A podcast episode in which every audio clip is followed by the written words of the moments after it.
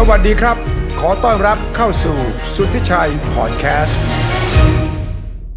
เข้าสู่รายการซึ่งจากนี้ไปทุกค่ำวันอาทิตย์ จะตั้งวงคุยกันถึงเรื่องจีนครับ ในรายการที่ชื่อเจาะจีน 360 องศากับอาจารย์ภากรกัจฉลี ซึ่งติดตามเรื่องจีนมาอย่างใกล้ชิด ฉะนั้นทุกสัปดาห์ค่ำวันอาทิตย์เราจะคุยกัน เรื่องราวทุกแง่มุมทุกมิติ เกี่ยวกับประเทศจีน ความสัมพันธ์ของจีนกับประเทศอื่น เศรษฐกิจการเมืองความมั่นคงสังคมของจีนที่คนไทยสนใจเป็นอย่างยิ่ง ฉะนั้นวันนี้ครับเราเริ่มต้นรายการเจาะจีน 360 องศา ด้วยการพูดเรื่องที่กำลังร้อนอยู่ขณะนี้ ก็คือเรื่องที่จีนเพิ่งเสนอแผนสันติภาพยูเครน และขณะเดียวกันก็มีข้อเสนอที่เป็นความริเริ่มเกี่ยวกับความมั่นคงของโลกที่เรียกว่า Global Security Initiative GSI สองเรื่องนี้เกี่ยวกันไม่เกี่ยวกันโยงกันอย่างไร วันนี้เราจะได้คุยกับอาจารย์ภากรครับ สวัสดีครับ อาจารย์ภากรครับ สวัสดีครับ ครับผมสวัสดีครับคุณสุรชัยแล้วก็ดีทุกคนที่กำลังรับชมอยู่นะครับผมครับครับ ต่อไปนี้ทุกค่ำวันอาทิตย์นะครับ เราจะมาพูดคุยกันเรื่องราวของเมืองจีนจากแง่มุมต่างๆ ที่คนไทยสนใจและก็ที่มีความสำคัญต่อ ความเป็นไปของโลกด้วยครับ วันนี้พูดถึงสงครามยูเครนเข้าสู่ปีที่สองแล้วครับและดูเหมือนว่าจีนจะมีความคึกคักมากในความเคลื่อนไหว ที่ต้องการจะมีบทบาทของการเป็นคนกลาง เป็นผู้แสวงหาสันติภาพ แผนที่ออกมาสองอย่างใช่ไหมครับ มีแผนสันติภาพยูเครน แล้วก็มี GSI ด้วย มันคืออะไรมันต่างกันเหมือนกันยังไงครับ ครับคือต้องบอกแบบนี้ครับว่าในส่วนของตัวแผนสันติภาพยูเครนนะครับ จริงๆ ต้องบอกแบบนี้ครับว่าเป็นสิ่งที่ จีนเนี่ยได้สรุป 12 ข้อนะครับในส่วนของตัววิกฤตยูเครนรัสเซียเนี่ยที่ตอนเนี้ยนะครับครบรอบหนึ่งปีแล้วนะครับ ซึ่งต้องบอกนะครับว่าทั้งหมดที่อยู่ใน 12 ข้อเนี่ยถ้าเราวิเคราะห์กันตามตรงเนี่ยนะครับอืมก็คือเป็นสิ่งที่ตอกย้ำท่าทีของจีน ที่จีนได้แสดงท่าทีมาโดยตลอดในเวทีโลก ในทุกครั้งที่มีการประชุมและมีการพูดถึงในประเด็นของตัวรัสเซียยูเครนนะครับอืมก็จะมีการพูดถึงในจุดยืนเหล่านี้อยู่ตลอดอย่างเช่น การตั้งมั่นในส่วนของสันติภาพนะครับ การให้คุยนะครับ เจรจากันนะครับ แล้วก็ให้หลีกเลี่ยงในส่วนของสงครามเย็นอะไรต่างๆ อันนี้คือเป็นจำนวนข้อที่อยู่ในใน 12 ข้อทั้งหมดนะครับตรงนี้นะครับก็เป็นสิ่งที่เราได้เห็น แล้วถามว่ามีความแตกต่างกันอย่างไรกับในส่วนของตัว GSI นะครับในส่วนของตัว GSI เนี่ยนะครับผมก็คือว่าในส่วนของเป็นที่เรียกว่า global security initiative นะครับก็คือครับเราเรียกว่า เป็นนะครับ แผนข้อริเริ่มนะครับ ความมั่นคงของโลก ซึ่งจีนเนี่ยนะครับต้องการที่จะทำตรงเนี้ยครับเพื่อตอกย้ำจุดยืนว่าเขาต้องการที่จะร่วมมือกับประเทศต่างๆ นะครับอืมในโลกนี้นะครับอืมแล้วก็มุ่งเน้นในเรื่องของสันติภาพและสร้างความมั่นคง โดยเขามุ่งเน้นไปที่ประเทศกำลังพัฒนาทำไมต้องเป็นประเทศกำลังพัฒนาครับ เพราะว่าต้องยอมรับนะครับว่าประเทศกำลังพัฒนาเนี่ยก็จะมีปัญหาในประเด็นต่างๆนะครับ ที่อาจจะระบุได้ว่ายังไม่มั่นคงมากนัก ทั้งในแง่ของทางการเมืองทางสังคม ทางเศรษฐกิจนะครับ ทางปากท้องต่างๆนะครับ ซึ่งในแผนที่เรียกว่าข้อริเริ่มความมั่นคงของโลก เนี่ยนะครับผมก็คือทางจีนเนี่ยได้มีการระบุความมั่นคงและความปลอดภัยของโลกนะครับ ทั้งในแง่ของ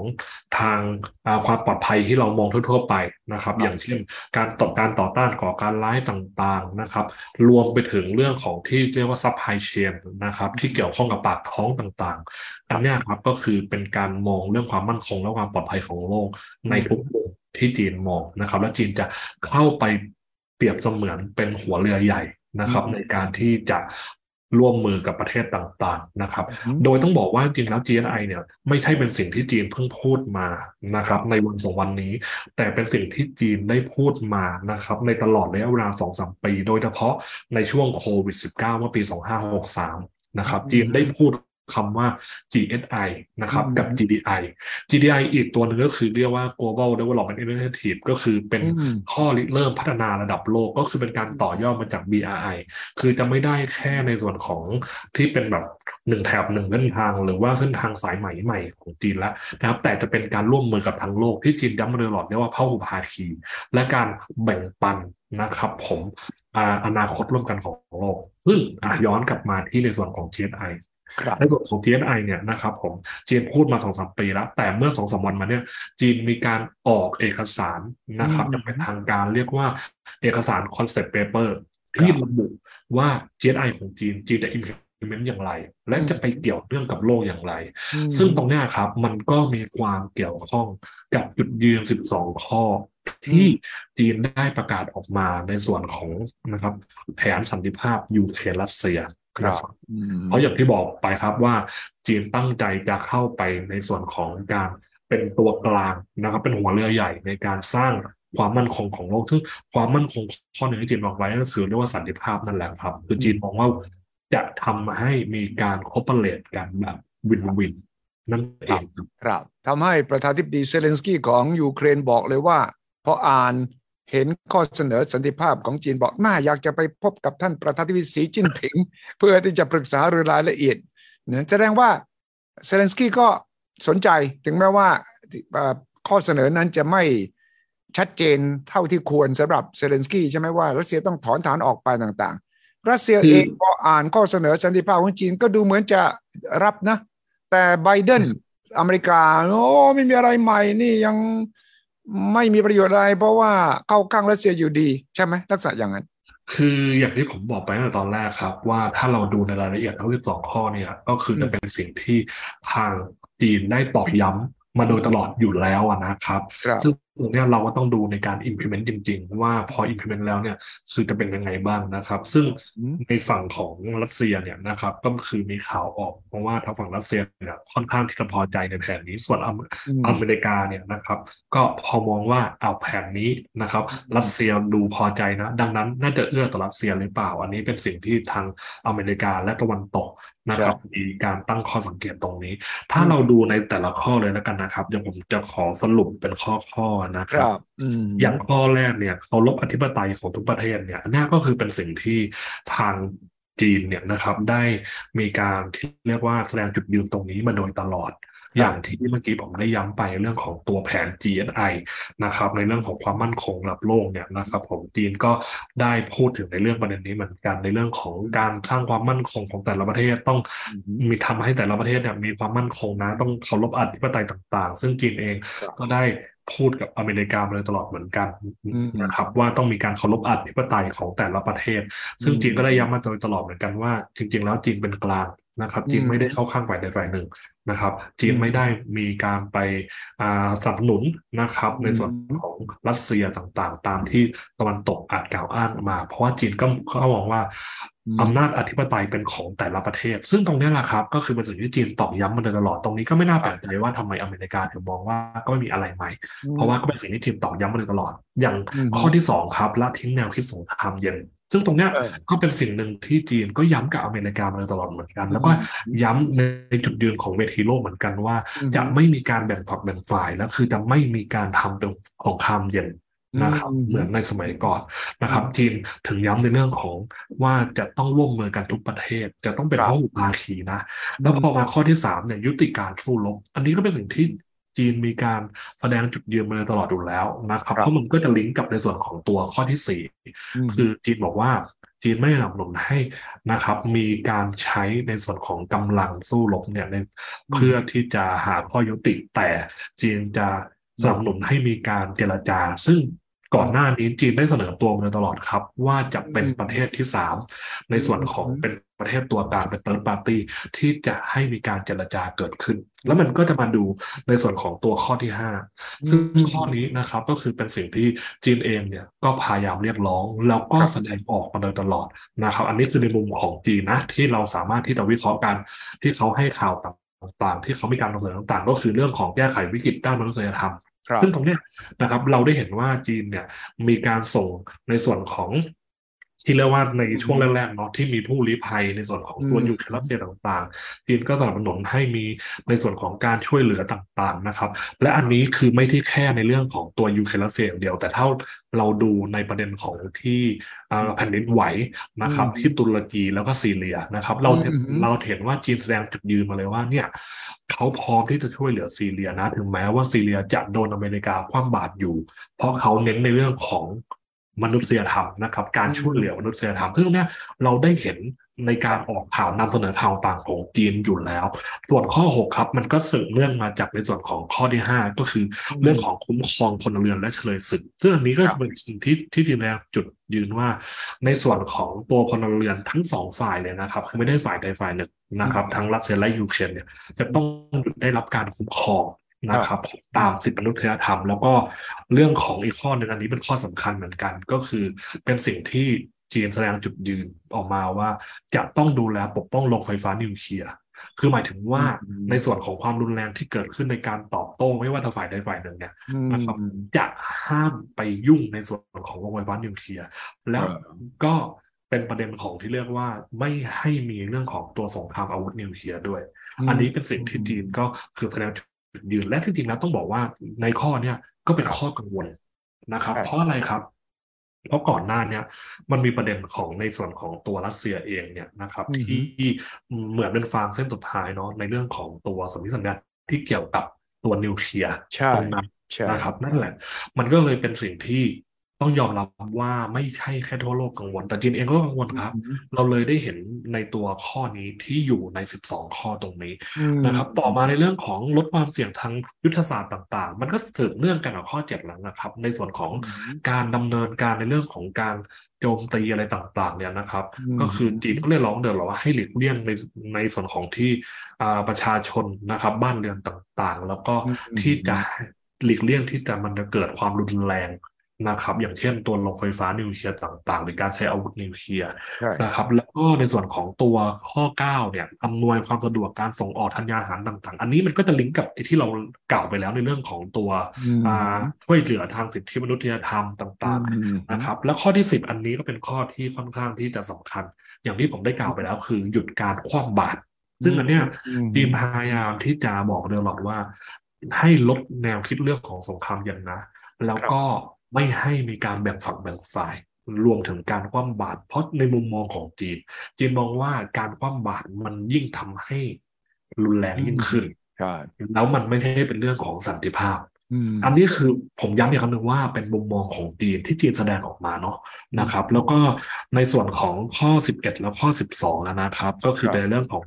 รักษาความมั่นคงของห่วงโซ่อุปทานหรือว่า supply chain ในเรื่องของการผลิตปากท้องต่างๆ อันเนี้ยมันก็จะสอดคล้องกับในส่วนของตัวแผน GSI ที่ผมได้เล่าไปเมื่อกี้นะครับ ว่าในส่วนของตัว concept paper ของตัว GSI หรือว่า Global Security Initiative ซึ่งจีนไม่ได้มองว่าความมั่นคงและความปลอดภัยเป็นแค่ในเรื่องของการก่อการร้ายในเรื่องของการโจมตีต่างๆ ป้องกันต่างๆ แต่ความมั่นคงในที่นี้เป็นความมั่นคงเรื่องปากท้องด้วย อย่างความมั่นคงเรื่องของเศรษฐกิจ ดังนั้นครับจีนเลยมีการระบุอันเนี้ยเอาไว้ในส่วนของตัวแผนสันติภาพด้วยว่า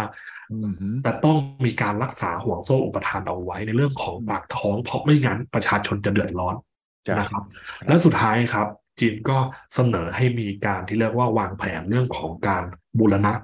นะครับ ฟื้นฟูนะครับ หลังในส่วนของสงคราม ซึ่งข้อสุดท้ายเนี่ยมันก็จะต้องตามมาหลังจากที่ประสบความสำเร็จในเรื่องของอะถ้าเป็นไปตามที่จีนต้องการจีนนะก็คือเรื่องของการเจรจานะครับเรื่องของการกลับมาคุยกันอีกครั้งหนึ่งซึ่งถามว่าถ้าเราดูตามหน้าสื่อและเราดูในส่วนของตัว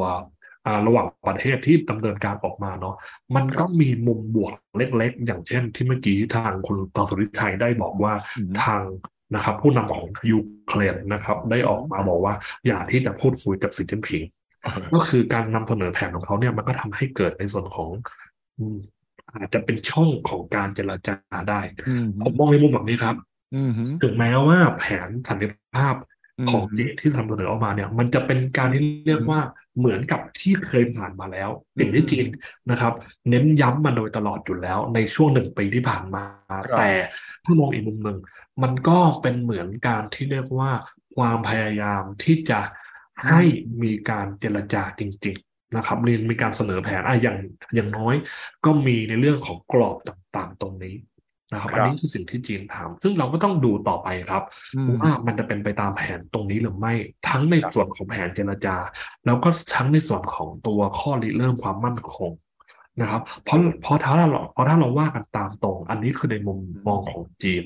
นะครับ แต่ในมุมมองของตะวันตกเขาก็มี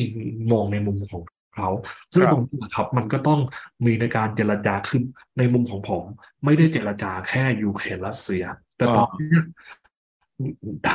ทางอเมริกาและจีนเองก็ควรจะเจรจากันด้วย เพราะว่าทางอเมริกาก็มีการตั้งข้อสงสัยมาโดยตลอดว่า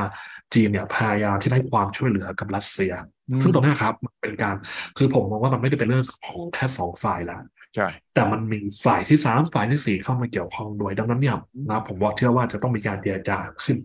ดังซึ่งมันก็เหมือนกับที่ผมได้เคยเอ่อวิเคราะห์ก่อนหน้านี้ในกรณีของบอลลูนเนาะ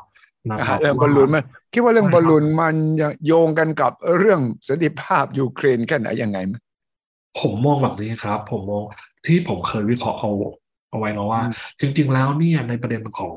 บอลลูนและสิ่งที่ลึกลับเนี่ยที่ไปด้านฟ้าของทั้งสองประเทศเนี่ย ตอนนั้นผมมองว่ายังไม่ถึงขั้นที่ทั้งสองประเทศจะแตกหักกันไปเลยอ่าเพราะว่าเราได้ดูเห็นแล้วว่ามันมีการเชื่อมโยงกัน เยอะแยะมากมายเลย และมีการเปิดช่องเอาไว้อยู่ ในเรื่องของการเจรจา เพราะทั้งคู่ทั้งจีนและอเมริการวมทั้งฝ่ายตะวันตก ก็ครับรู้ดีครับ ว่าครับมันมีประเด็นละเอียดอ่อนของโลกเนี่ยที่เกี่ยวข้องกับทั้งคู่อยู่ โดยเฉพาะประเด็นของยูเครนรัสเซียมคือถ้าไม่คุยกัน มันก็ยิ่งแย่ไปมากกว่านี้ใช่นะครับดังนั้นเนี่ยมันเกี่ยวข้องกันอยู่แล้วครับ ในอืมในประเด็นนี้นะครับอืมเพราะ เพราะว่าในเรื่องของตัวบอลลูนเนี่ยแน่นอนว่ามันก็เกี่ยวข้องกับออธิปไตยและการดำเนินในเรื่องของตัวข้อตกลงระหว่างประเทศ ซึ่งจีนก็มองว่าถ้าจะให้เกิดความมั่นคงนะครับ ทุกฝ่ายก็ต้องเคารพกันและกันอืมรวมถึงนะครับ ไม่แบ่งฝักแบ่งฝ่าย นะครับ อันนี้คือสิ่งที่จีนย้ำมาโดยตลอดครับ และในเรื่องของสงและและในเรื่องของตัวบอลลูนเนี่ย มันก็จะมีประเด็นในเรื่องของเอ๊ะจะกลับมาเป็นสงครามเย็นหรือไม่ครับจะแบ่งคู่เลยไหมอืมอะไรเงี้ยนะครับ ผมก็อย่างที่บอกว่าจีนเองก็ยืนยันว่าจะไม่ให้เกิดแบบนั้น และถ้าเราดูในส่วนของที่หวังอี้นะครับ ไปเจอเบงอ่าเคนนะครับในการประชุมที่มิวนิกเนาะเราก็ได้เห็นการพูดคุยกัน ซึ่งเราก็ได้เห็น moment ในมุมบวกเหมือนกันถึงแม้ว่าทั้งสองฝ่ายจะ เจรจาอย่างตรงไปตรงมาในมุมอืมของตัวเองอืมนะครับย้ำว่าเจรจาในมุมของตัวเองนะครับครับว่าอย่างจีนก็เจรจาว่าฉันทำถูกต้องนะ อเมริกาเองก็มองว่าอ้าวก็จีนมันล้ำอธิปไตยของเขาก็จำเป็นต้องทำแบบนั้นอืมแต่สิ่งอืมที่เราได้เห็นคือยังเปิดช่องในการเจรจาอยู่ และอเมริกาเองก็ให้สัมภาษณ์ก็คือมิงเคนก็ให้สัมภาษณ์หลังการที่พูดคุยกับหวังอี้อืมว่าอย่างน้อยสิ่งสำคัญที่สุดก็เกิดขึ้นแล้วอืมคือยังมีโอกาสได้เผชิญหน้าและเจรจากันอืมแล้วก็ใช่ทางมิงเคนนะครับ ก็ย้ำเหมือนกันว่าก็เราก็ไม่แสวงหาในส่วนของสงครามเย็นอืม ซึ่งตรงนี้อืมก็คือเป็นสิ่งที่จีนก็ต้องการครับนะครับครับ แต่ว่าจะมีคนมองไหมว่าจีนเนี่ยอ่าประกาศอยู่ข้างรัสเซียค่อนข้างชัดเจน จะเป็นคนกลางได้อย่างไรอืมและก็หากจีนยังไม่ออกมาประนามการรุกรานยูเครนของรัสเซีย จะได้รับความไว้เนื้อเชื่อใจจากฝ่ายตะวันตกอย่างไร ที่จะนำไปสู่การเจรจา ตรงนี้มีคนมองว่าจีนพยายามประคองทั้งสองด้านเลย ด้านหนึ่งก็ยังพยายามรักษาความสัมพันธ์กับรัสเซียเอาไว้ อีกด้านหนึ่งก็ต้องการที่จะให้ประชาคมโลกเห็นว่าจีนนั้นเป็นกลางได้ครับเอ่อเพราะว่าจริง ๆ แล้วจีนก็ไม่เห็นด้วยกับเรื่องรุกราน เรื่องบูรณภาพแห่งดินแดนที่ถูกละเมิดเพราะว่าจีนเองก็มีประเด็นของตัวเองเรื่องไต้หวันเรื่องซินเจียง ข้อนี้อาจารย์คิดว่า จีนกำลัง ผมใช้คำว่าไต่ลวดอะคือต้อง ต้องรักษาบาลานซ์อย่างดีเยี่ยมซึ่งยากมากเนี่ย เป็นไปได้ไหมถูกต้องครับจริงจริงๆแล้วสามารถสามารถมองได้แบบนั้นเลยครับอืมนะครับ เพราะว่าถ้าเราดูดีๆนะครับ สิ่งที่จีนย้ำตลอดคือว่า จะไม่ไปยุ่งเรื่องของบ้านคนอื่น หรืออธิปไตยของคนอื่น ดังนั้นเนี่ยอืมอืมก็เป็นจุดยืนที่จีนแสดงออกเลยบอกว่าทำไมจีนถึงไม่ร่วมปะนามด้วยเออ ทำไมจีนถึงไม่ร่วมคว่ำบาตรด้วย เพราะจีนมองว่ามันไม่ใช่สิ่งที่จีนอยากทำอืมในเรื่องของตัวคว่ำบาตรและจีนให้เหตุผลว่าอืมจีนเคารพในการตัดสินใจของรัสเซียและประเทศอื่นอืมๆดังนั้นเนี่ยนะครับ จีนก็เลยไม่เข้าไปในส่วนของการประณาม เพราะว่ามันเป็นเรื่องของคนอื่นตรงนั้นครับ ซึ่งเราก็ได้เห็นว่าเป็นการ balance จริงๆครับ แต่อืมซึ่งมันก็ยากจริง ๆ แหละนะครับผมอืมคือคือเพราะว่าจริงๆเขาจีนก็พยายามที่จะทำแบบนี้มาโดยตลอด แต่ว่าทางฝั่งตะวันตกเองหรือฝั่งอเมริกาเองก็ยังมีข้อกังขาก็เพราะเรื่องนี้นี่แหละ แต่ว่าถามว่าแล้วจีนจะตัดรัสเซียเลยได้ไหม ก็ไม่ใช่สิ่งที่จีนจะทำอีกเพราะขนาดเพราะขนาดอเมริกาที่มีข้อพิพาทจีนยังไม่ตัดแบบใช่เลยถูก ถูกไหมนะครับ เพราะอันนี้คือเป็นสิ่งที่จีนพยายามดำเนินทางการทูตระหว่างประเทศแบบนี้ใช่นะครับใช่ ฉะนั้นจะอาจารย์มองว่าสูตรสันติภาพนี่จะโอกาสสำเร็จมากน้อยแค่ไหนยังไงคือ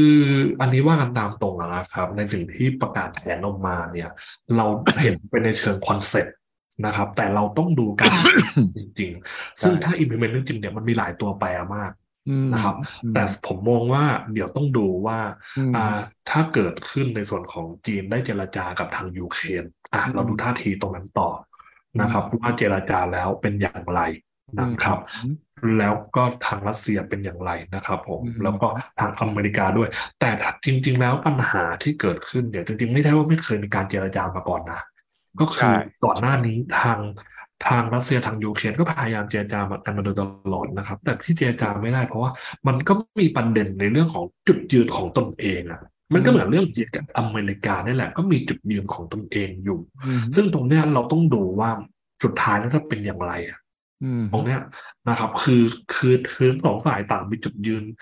ในความเชื่อของตัวเองนะครับ ใช่ครับ ดังนั้นก็ค่อนข้างที่จะ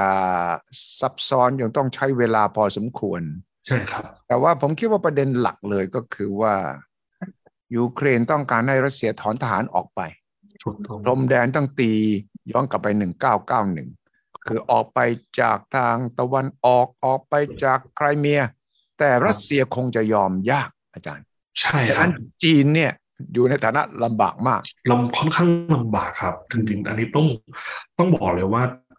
อันเนี้ยมันเป็นอีกหนึ่งเหตุผลนะ ว่าทำไมจีนต้องย้ำอยู่ตลอด และถึงขั้นต้องออกแผนสันติภาพออกมาในครั้งนี้ เพราะว่ามันเหมือนกับว่าจีนต้องพยายาม balance ทั้งคู่รัสเซียก็ต้อง balance เพราะเพราะถือว่าเป็นเป็นเพื่อนบ้าน ที่ใกล้ชิดกันมาก ๆ เลยอันนี้ว่ากันตามตรงนะครับ ในเรื่องของความร่วมมือต่าง ๆ อยู่ แต่จีนก็ไม่อยากให้ภายนอก มองว่าจีนอยู่ข้างรัสเซียจริง ๆ หรือว่าช่วยเหลือจริง ๆ ตามที่อเมริกาและตะวันตกพยายามที่จะกล่าวอ้างมาโดยตลอด นี่แหละคือเหตุผลว่าทำไมจีนถึงต้องทำแผนสันติภาพถึงแม้ว่าจะเป็นสิ่งที่จีนพยายามพูดมาโดยตลอดอยู่แล้ว เพราะว่าแสดงให้เห็นว่าจีนก็มี action plan นะ มี concept plan นะที่จะทำในเรื่องนี้จริง ๆ เพื่อแสดงความจริงใจ อันนี้คือมองในมุมของจีนนะครับ ว่าต้องการที่จะสร้างสันติภาพจริง ๆ ไม่ได้อยู่ในรัสเซีย อืมอืมดังนั้นเออน่าสนใจมากว่าสงครามยูเครนก็สู่ปีที่สองใช่ครับก็มีบทบาทเพิ่มมากขึ้น แต่ถึงแม้แผนสันติภาพเนี่ยจะเป็นแสดงเจตนาของจีนที่ไม่ต้องการเห็นสงครามลากยาวต่อไป ครับ แต่การเผชิญหน้าระหว่างตะวันตกกับรัสเซีย ซึ่งก็จะดึงเอาจีนเข้ามาร่วมด้วยเนี่ย ก็คงไม่หายไปง่าย ๆ ใช่ไหมครับ คือต้องยอมรับว่าประเด็นเนี้ยนะครับ มันก็ มันก็เหมือนในในสมัยก่อนที่มีเรื่องว่าสงครามตัวแทนต่างๆนะครับ ตรงเนี้ยมันก็เป็นประเด็นที่จีนก็พยายามที่จะปฏิเสธมาโดยตลอดว่าไม่นะครับ ซึ่งถ้าเราดูในข้อหนึ่งเนี่ยทั้งยูเครนและทางตะวันตกเองรวมถึงอเมริกาเองก็มีข้อกังขาว่า จีนไม่ได้จัดหาอาวุธให้รัสเซียจริงๆใช่ไหมนะครับ แต่ข้อนี้ข้อนี้มีการกล่าวหาแล้วก็รู้สึกจะตอกย้ำมาหลายวันแล้วนะ ว่าจีนเนี่ยนะแอบส่งอาวุธไปให้รัสเซีย จีนไม่ได้ปฏิเสธ แล้วก็ไม่ได้ยอมรับอะไรใช่ไหมเท่าที่ติดตามดู ครับ เพราะว่าจีนคือคือต้องบอกเลยครับว่ามันเป็นในเรื่องของตัวจุดยืนทางการทูตด้วยครับ ก็คือจีนก็ก็คือจะพยายามแสดงจุดยืนแบบเนี้ยนะครับว่าเราเนี่ยนะครับต้องการให้มีการเจรจา ซึ่งอันเนี้ยคือจีนก็เป็นการตอบแบบในๆว่าเฮ้ย เราไม่ได้ไปจัดหาให้หรอก เพราะว่าเห็นไหมในสิบสองข้อที่กล่าวมาเนี่ย เรามีการเรียกว่าหลีกเลี่ยงทางยุทธศาสตร์ต่างๆ ถูกไหมแล้วก็ให้มีการเจรจานะ ดังนั้นเราไม่สนับสนุนในเรื่องของการทำสงครามครับต้นครับครับอืมนี่แหละ เป็นเรื่องใหญ่ที่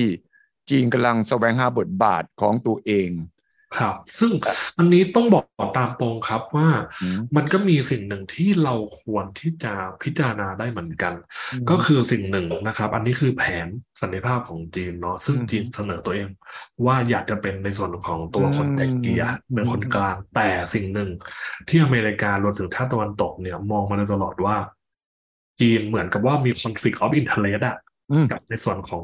ตัวรัสเซีย ดังมีนั้ผนลประโยชน์ทับซ้อนเป็นคนอ่ากลาง ดังนั้นเนี่ยเราก็ต้องพิจารณาครับว่าแล้วใครจะเข้ามาเป็นคนกลางตรงนี้ ซึ่งจริง ๆ อันนี้เป็นความคิดของผมนะ ผมมองในมุมนี้ครับว่า ในอนาคตเราอาจได้เห็นทั้งอเมริกาและจีน หาคนไก่เกลี่ยตรงกลางหรือเปล่าอืมเพื่อที่ก็คือยอมถอยคนละก้าวอืมมาเป็นอยู่เบื้องหลังอืมทั้งอเมริกาและ จีนจีน ถ้าจะให้อเมริกามาไก่เกลี่ยมันก็ไม่ได้ เพราะว่าใช่มันก็มี conflict of of interest อยู่ถูกแล้ต้วองนะต้องกับตัวยูเครนส่วนจีนอะ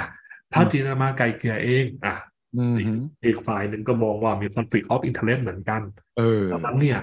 ถึงที่น่าจับตามองอีกข้อหนึ่งซึ่งผมยังไม่ค่อยเห็นใครพูดถึงในประเด็นนี้ก็คือว่า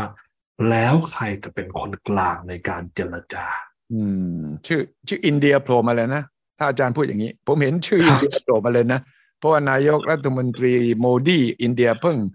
พูดว่าจะสารสัมพันธ์กับยุโรปใกล้ชิดยิ่งขึ้น และก็พร้อมที่จะมีบทบาทในความพยายามที่จะยุติสงครามยูเครนด้วยนะครับ เป็นไปได้ไหมอินเดีย คือถามว่าเป็นไปได้ไหม ซึ่งเราก็ต้องมาดูกันว่าประเทศที่เสนอตัวเนี่ย ก็ทำมี conflict of interest อีกหรือเปล่าอืม ถ้าอินเดียอะอืมจีนจะยอมไหมถูกไหมอืมเพราะเพราะว่าก็มีในเรื่องของตัวข้อพิพาทกันอยู่อะไรต่างอืมๆตรงนี้ ซึ่งเราต้องดูครับ เนี่ยเป็นอีกประเด็นหนึ่งที่ผมมองว่ามันน่าสนใจมากน่าสนใจหรือผมเห็นด้วยเห็นๆอาด้จวยจะเป็นในส่วนของไม่ได้มีตัวกลางแต่ว่าทั้งคู่อืมีการที่เรียกว่าสนับสนุนให้เกิดอืมการเจรจากันอืมโดยอืมโดยโดยอาจจะมีเวทีกลางหรืออะไรต่าง ต่างๆ มีแพลตฟอร์มกลางต่างๆอะไรอย่างเงี้ยซึ่งก็ก็ก็ก็น่าสนใจว่ามันจะคือผมถึงบอกเลยว่า 12 ข้อถ้าเราดูตามแผนอย่างรายละเอียด ซึ่งผมดูอย่างละเอียดแล้วอะเนาะอ่าอ่ายังไม่ได้มี action plan ถึงขั้นที่ว่าจะ implement อย่างไรไงไม่มีซึ่งในตรงเนี้ยเราต้องดูการ implement อืมคือซึ่งซึ่งอันเนี้ยในเรื่องคือพูดได้ง่ายสิบสองข้อทั้งหมดอะอืมฮึถ้าจะ implement น่ะอืมก็คือเจรจาอย่างไรล่ะถูกไหม ใช่ใช่ แล้วใครเป็นตัวกลางจะล่ะมีแพลตฟอร์มจะอะไรไหมล่ะถูกซึ่งต้องตรงเนี้ยต้องดูต่อไปครับ อืม ยื่นหมูยื่นแมวยังไง ถ้ารัสเซียใช่ไม่ยอมถอยไปทั้งหมดนี่เอ่อยูเครนจะยอมแค่ไหนยังไงใช่ไหมครับถูกต้องครับเนี่ยแหละครับ ผมถึงบอกว่าต้องรอดูเรื่องของการ implement อืมครับ ผมเห็นเอ่อมีแผนที่อันหนึ่งผมไม่รู้ว่าอยู่ในข้อเสนอจีน หรือว่าเป็นเรื่องเอ่อมีนักวิชาการไปคิดเอาเองครับเขาบอกว่าที่จีนคิดอยู่ก็คือว่า รัสเซียคงไม่ยอมถอยออกไปจากดินแดนที่ตัวเองยึดอยู่ทางตะวันออก ยูเครนก็คงไม่ยอมถ้ารัสเซียไม่ถอย ฉะนั้นมันก็ไม่มีจุดเริ่มต้น มีแผนที่อันหนึงบอกว่าก็เสนอเป็นเขตปลอดทหารสิดีมิลิ t a r y zone ไอ้ตรงตะวันออกเนี่ย แล้วอย่างน้อยสุดเนี่ยก็ให้สหประชาชาติมาร่วมแล้วก็รัสเซียกับยูเครนแล้วทางตะวันตกก็มาร่วมกันบริหารส่วนนี้ เออ ผมก็นั่งคิดว่า เออ มันก็จะเป็นจุดเริ่มต้นได้นะ เออ นี่ก็น่าสนใจนะอาจาครรับย์จริงๆ ตรงนี้ก็ถามว่าในทางทฤษฎีเป็นไปได้ไหมในทางทฤษฎีเป็นไปได้ แต่ในทางปฏิบัติใช่ตรงนี้แหละมันจะเกิดยังไงขึ้นเออนะครับอืมเพราะอันนี้ทำไมผมถึงพูดแบบนี้อืมเพราะถ้าเราพอเราพูดถึงประเด็นในเรื่องของตัวสหประชาชาติเนาะครับเราพูดถึงเรื่องมนตรีความมั่นคงนะครับใช่เราก็ได้เห็นสิ่งหนึ่งที่มันเป็นมติของสหประชาชาติ แต่มันก็มีข้อพิพาทมาโดยตลอดก็คือใช่ประเด็นจีนเดียว ถูกใช่ไหมใช่นะครับ ซึ่งตรงนี้แหละมันก็ต้องดูกันว่า ถ้ามีการมีมติสหประชาชาติตรงนี้แล้ว มีทำเป็นเขตปัญหารแบบนี้แล้วอืมถึงเวลา implement จริง ๆอะมันเป็นไปตามนั้นหรือเปล่าใช่มันต้องตกใช่ลงกันทุกฝ่ายจริงครับๆอย่างในประเด็นของเรื่องจีนเดียวก็เหมือนกันอะถึงแม้จะเป็นมติสหประชาชาติแต่ เราก็ได้เห็นในส่วนของตัวอเมริกา ถึงแม้จะบอกว่าอเมริกาก็ยังเคารพในคำว่าจีนเดียวอยู่ แต่ในทางปฏิบัติล่ะนั่นสิ นั่นแหละครับ คือสิ่งที่ที่เราจะต้องพิจารณาและดูต่ออมอันเนี้ยคือสิ่งที่ผมอยากที่จะตั้งข้อสังเกตเอาไว้อะนะครับ อืมฮึอืมฮึใช่เลย ผมคิดว่าตรงเนี้ยเป็นเรื่องสำคัญ แต่ว่าผมคุยกับนักการทูตไทยเราบางคนก็บอก เออ ถึงแม้ว่าข้อเสนอสันติภาพจีนจะดูเหมือนยังไม่มีเป็นรูปธรรมอะแต่มันก็เป็นจุดเริ่มต้นทางการทูตที่ดีถูกต้องครับอย่างน้อยที่สุดเนี่ยมันมีคนเสนอขึ้นมาละ เห็นด้วยไม่เห็นด้วยก็ว่ากันอีกที แต่ว่าใช่มันก็จะเขาใช้คำว่าค่อยๆ de escalate ใช่ไหมค่อยๆ ลดความรุนแรงในสนามรบเออครับเพราะว่าในแง่การทูตมันก็อย่างน้อยที่สุดมันก็เป็นจุดหักเหในระดับหนึ่งทีเดียวนะ ใช่ครับก็อย่างที่ผมได้พูดไปเมื่อตอนกลางของรายการแล้วว่าอืมว่าเนี่ยเราได้เห็นตัวจุดบวกเล็ก ๆนะครับ ก็คืออมทางผู้นำยูเครนนะครับ พูดถึงอืมจีนอืม นะครับพูดถึงในส่วนของอนาคตว่าจะเจรจาอืมอยากจะคุยกับจีนนะครับ ถึงแม้ว่าจะมีการตั้งข้อสังเกตว่า เอ๊ะ แล้วจีนไม่ได้มี conflict of interest อะไรกับรัสเซียจริง ๆ ใช่หรือไม่เออครับแต่อย่างน้อยมันก็เป็นการจุดประกายให้ อาจจะเกิดการเจรจาระหว่างจีนและยูเครนได้ด้วยเหมือนกัน เพราะอย่างที่ผมบอกว่าอืมพอมันเป็นประเด็นระดับโลกแบบเนี้ยมันไม่ใช่แค่ยูเครนและรัสเซียคุยกันละใช่ แต่มันปฏิเสธไม่ได้ว่ามันจะมีประเทศที่สามที่สี่ที่ห้าอืมเข้ามาคุยกันอืมแล้วในตอนนี้ อืมฮึอืมฮึใช่เลยครับ เอาอย่างนั้นในจากนี้ไปเดือนหน้ามีนาคมมีเอ่อกิจกรรมอะไรสำคัญในจีนบ้างพรรคคอมมิวนิสต์ แล้วก็การตั้งคอรมอเดือนหน้าครับจะเกิดอะไรขึ้นครับที่จีน เดือนหน้ามันก็จะมีการประชุมสองสภาอืมนะครับ ซึ่งเราก็จะได้เห็นในส่วนของตัวอ่าการลงรับมติอะไรต่างอืมๆ นะครับ ทั้งในส่วนของตัวคณะรัฐมนตรีจีน แล้วก็ในส่วนของนโยบายสำคัญสำคัญอืมนะครับ ซึ่งเราจะได้เห็นกันในเดือนหน้านะคครัรับบซึ่งอันเนี้ยนะครับผมตั้งข้อสังเกตไว้โดยส่วนตัว ผมครับมองว่านโยบายในเรื่องของเศรษฐกิจนะครับ ที่จีนต้องการที่จะกระตุ้นอย่างยิ่งยวดเลย เพราะปีนี้ก็ยังตั้งเป้าเอาไว้ที่ห้าเปอร์เซ็นในส่วนของตัว5% GDP ใช่นะครับมากกว่าห้าเปอร์เซ็นด้วยซ้ำ นะครับผมซึ่งอ่าทางบริษัทอ่าคอนซัลท์บางแห่งมองว่าอาจจะไปถึง 6 ด้วยซ้ำนะครับ เพราะว่าตอนนี้จีนพอหลังจากตัวอ่าผ่อนคลายโควิด ซึ่งจีนประกาศแล้วนะครับ ว่าในเบื้องต้นถือว่าจบแล้วคในรับเรื่องของการระบาดโควิดในจีนเนี่ยก็มองว่าจีนจะพยายามที่จะกระตุ้นเศรษฐกิจอย่างก้าวกระโดดเลยแหละนะครับผมซึ่งเราจะได้เห็นนะครับมติสำคัญสำคัญเกี่ยวกับเรื่องนี้ ซึ่งผมมองว่ามีเรื่องเศรษฐกิจ แล้วก็เรื่องของเทคโนโลยี